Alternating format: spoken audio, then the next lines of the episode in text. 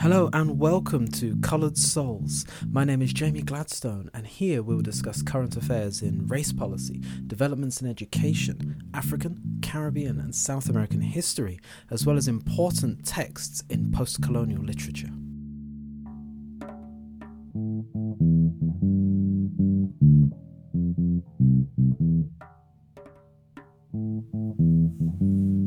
The English language is far from perfect, not just in the context of being unable to express love in as many ways as some others, but in the stickiness of our titles, be they diagnoses or racial stereotypes.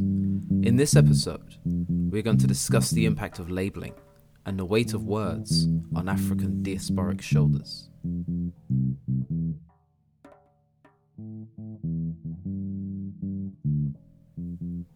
Anybody that has read one of my papers, listened to a previous podcast, or had a conversation with me will know that language and its uses as a tool for freedom, oppression, and everything in between frequently appears. Now, I'm not a linguist in the sense of somebody that actively studies and researches language.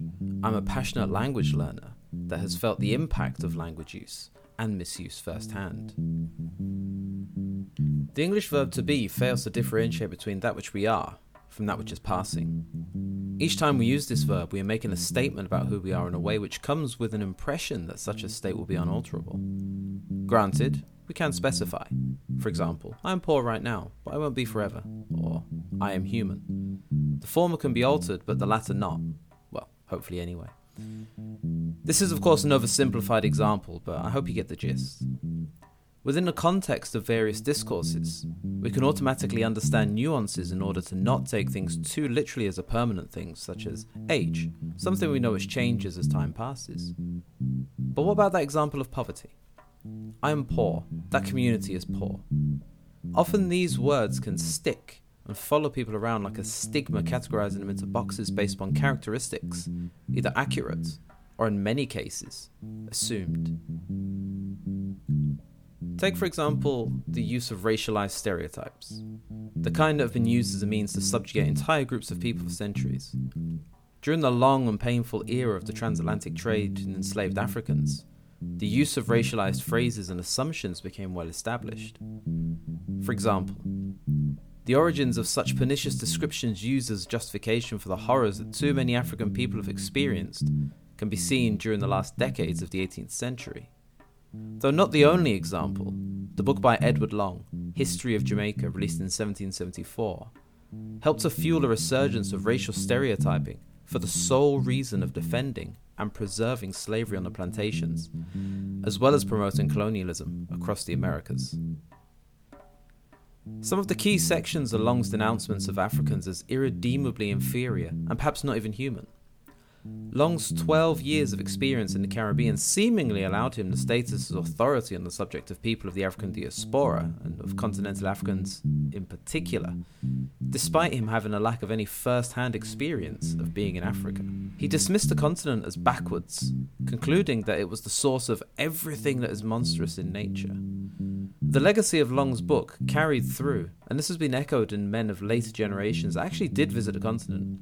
Their views and mm-hmm. opinions of the African people haven't already been contaminated by the words of Long and other so called racial theorists before they even arrived.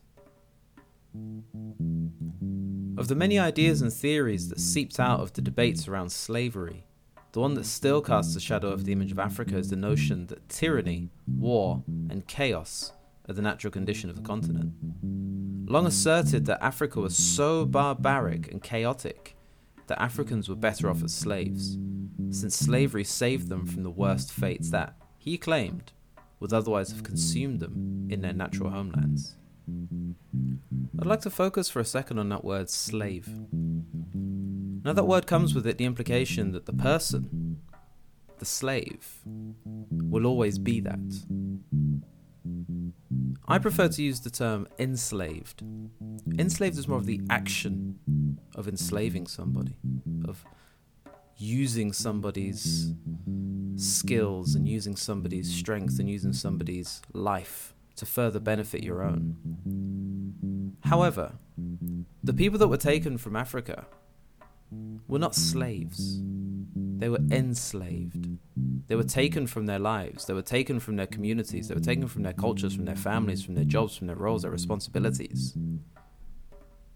And everything, everything that made them who they are, was taken, was stripped away. Their names, their religions, everything that made them who they are, their very identities, to be replaced by slave. So, when talking about the transatlantic trade in enslaved Africans, I don't like to use the terminology the slave trade.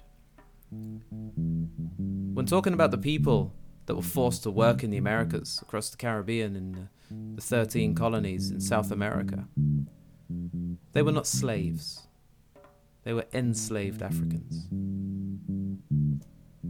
So, with this in mind, how has the legacy of such negative uses of language affected the African diasporic community in the 21st century?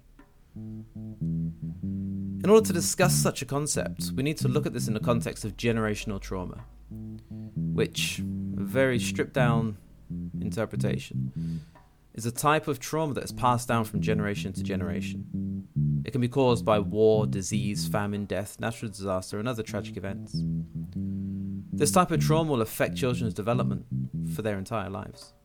Many people are affected by something that happened to their family or to their ancestors, and this can be passed down to the next generation, even if they were not directly affected. The most well studied example of generational trauma is that of Holocaust survivors and their descendants. Research has shown that children of Holocaust survivors present an increased likelihood of developing mental health disorders, specifically anxiety, depression, and post traumatic stress disorder. This was the conclusion found by a research team at New York's Mount Sinai Hospital led by Rachel Yehuda after a genetic study of 32 Jewish men and women who had either been interned in a Nazi concentration camp, witnessed or experienced torture, or who had had to hide during the Second World War. They also analyzed the genes of their children, who are known to have increased who are known to have increased likelihood of stress disorders, and compared the results with Jewish families who were living outside of Europe during the war. The gene changes in the children could only be attributed to the Holocaust exposure in the parents, said Yehuda. Global majority of communities also continue to struggle with generational trauma and its accompanying negative psychological effects. For example, feeling inferior, negative coping skills, and so on. So the global majority have historically been excluded, mistreated, and deemed inferior in society, making the cycle of generational trauma difficult to break. The illusion that racism ended when slavery did has long been contested by those, like myself, who have experienced it, either on a personal or institutional level. From police brutality against the African diaspora, the Brexit campaign built on opposing immigration, to the anti Asian racism seen during and post the height of the COVID 19 pandemic. Evidence of modern racism is pervasive and, at times, very public. These events further highlight the systemic racism that continues to plague modern society and can trigger new traumas to be inherited by future generations. Whilst we could go on to discuss this in the context of the horrors of slavery and the impact that this has potentially had genetically, I will, as an aside, direct you to the pseudo-scientific video that was made by the BBC and aired before the 200 metre sprint during the 2012 Olympic Games coverage. The video discussed nature over nurture, and the message ultimately states that the way that enslaved Africans were treated has allowed for genetic mutations to occur, thus resulting in modern day athletes who have an advantage over the white athletes in the context of running. A link to the video can be found in the show notes or at colouredsouls.co.uk forward slash references. After watching the video, I'd love to hear your thoughts. And remember, you can email me at jamie at colouredsouls.co.uk. What I want to refocus on for the purposes of this episode, though, is the use of language and its inherent stickiness. When discussing this with regard to ethnicity, and in the context of language and labelling, we can see evidence of the use of language in the consistent subjugation of the African diaspora. Not only can we see this in the use of the verb to be as a means of fixing characteristics onto an entire group of people, but it can be seen in the adjectification of blackness. This is something that is not unique to Britain, but the use of black as a marker of differentiation to me is highly problematic. This links to what Frantz Fanon explored as the violence of identification in a colonial context. It was in this that he discussed the means by which white subjects were able to accede into power and how black peoples were othered and subjugated. In the context of coloniality, this power dynamic was culturally and historically shaped by the use of the bodily schema. That is to say, a system built upon the notion that the darker one's skin is, the less value they have outside of labor intensive positions in society. This, Fanon described as the racial epidermal schema, in which a person is determined from without. Thus, a person is not enslaved by the idea that people have, but purely on the appearance of a person with dark skin. For Fanon, this was an internalization of oppression which only fomented an environment in which a person became colonized mentally. Such a use of the racial epidermal schema was prevalent in post war Britain, particularly in the context of mixed marriage. Whilst the majority of the country appeared to not have an issue with the idea of mixed marriages, Britain did operate a colour scale through which people were not only ranked by their skin colour, but also by their socio-economic situation. And by this standard, the more educated and socially mobile members of the black community had some form of immunity from the very worst racism in Britain. This use of the racial epidermal schema, although in some social contexts allowed a minor level of immunity with regards to social mobility, still came with the label of black. For example, Frantz Fanon, himself often referred to as a black psychoanalyst, said in Black Skin White Masks The Negro enslaved by his inferiority. The white man, enslaved by his superiority, alike behave in accordance with the neurotic orientation. This we composite in the context of oppressor and oppressed and the use of language. In episode 4 of the first season of this podcast, I discussed the subjugation of self with the use of language of the oppressor, and I would highly recommend you listen to that episode. The use of black as an identification is so common and widespread that it creates social divides in subtle yet powerful ways. When specific writers, artists, or actors, for example, are written about or discussed, their ethnicity is often forefronted. What this does, in many instances, is creating the minds of the people interacting with such media an expectation. Be it positive or negative, an expectation is created. This can be one of content, ability, or use of language, amongst other things. Fanon also pointed out that when people like me, they like me, in spite of my colour. When they dislike me, they point out that it isn't because of my colour. Either way, I'm locked into the infernal circle. When viewed through such a lens, the colour of one's skin becomes a mark of quality and a weight of expectation. In essence, you are representing your ethnicity, wearing it like a label that introduces you before you are even known. Black scholars, black teachers, black poets. Black as the label, black as the title. Black as the means by which you are able to vocalize. You speak through blackness at every level, with your capabilities being measured alongside black voices that have come before you. And you will become the standard for future black voices to live up to or to deconstruct. This hmm. constant adjectification directly contradicts the colourblind multiculturalism which is often espoused by the British government and the various institutions that have, let's just say, checkered pasts with regards to racial inequality.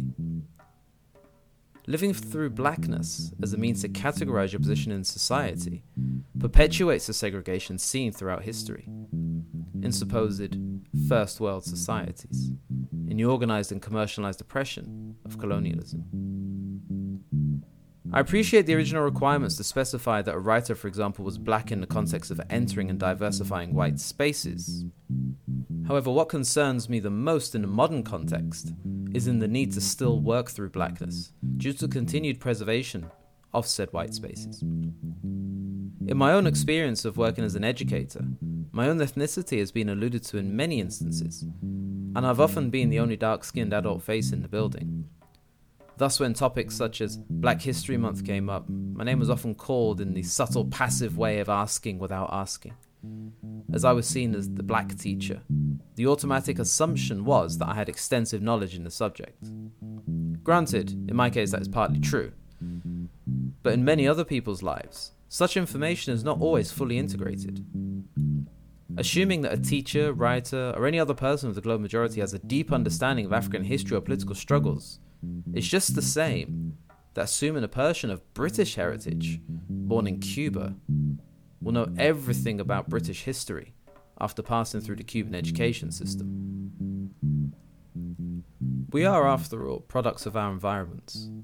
And for some, that comes with a desire to question the system that governs our daily lives. For others, that comes with an acceptance of the status quo. For the vast majority of African diasporic British people, that comes with the collective weight of the history of colonialism and empire. As a first generation Caribbean immigrant myself, the Windrush scandal was one extremely close to home, and continues to be. Carrying the label of black in this context comes with all the old stories of plantation slavery, of the no worries man stereotype of the Caribbean people, the implications of laziness, ganja use, unintelligence, and school experience, which has had the intention of leading me down a path of educational subnormality in a way that is distinctly different from that which Caribbean children had to live in the mid to late 20th century, but just as nefarious. For those children, and many children of my generation, black signified and signifies a level of intelligence below the average, a way of behaving that does not suit that which is expected in Britain. That the only way to survive, not thrive, just survive, is through assimilation and a total negation of our roots and heritage. As a child, the notion of black meaning anything positive was not in question.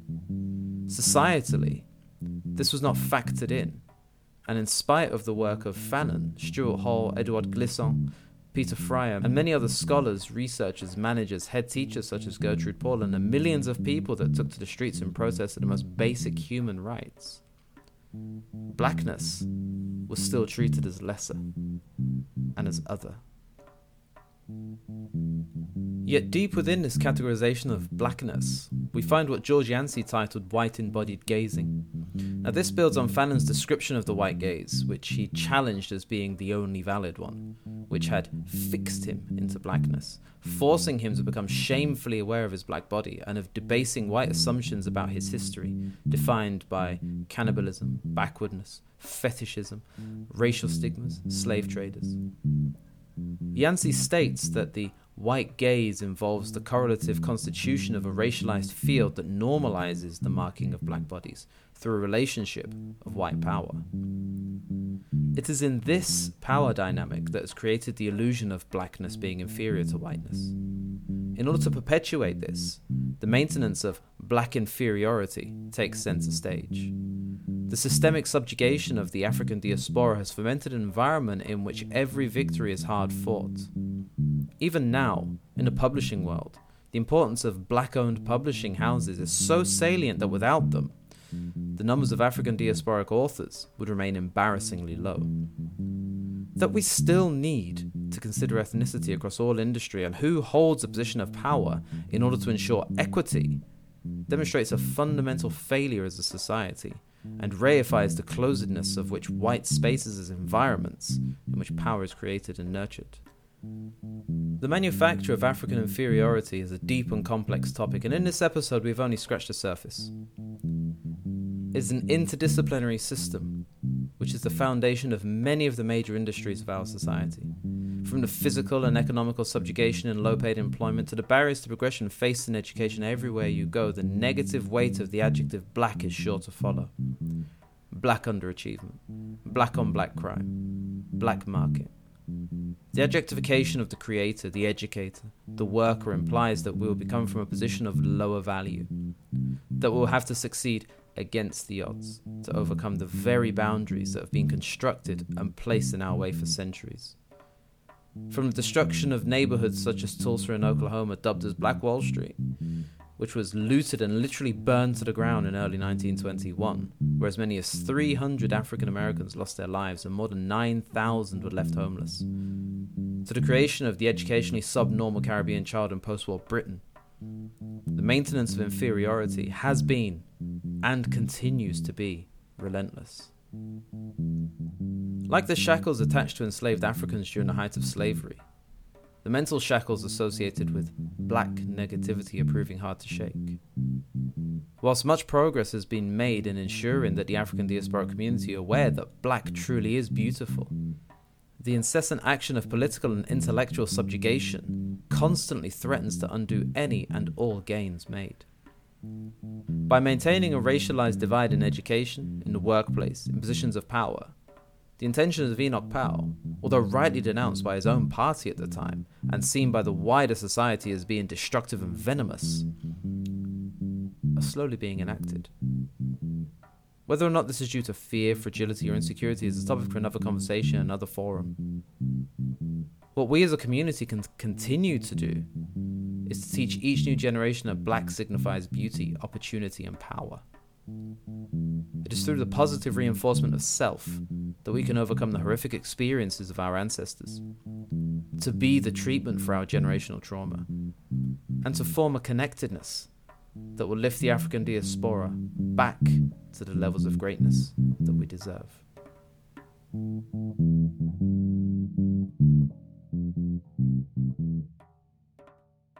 Thank you very much for joining me on today's podcast. And if you like what you hear, don't forget to hit that subscribe button on your favorite podcast app to be notified every time a new episode comes out. And I will speak to you soon.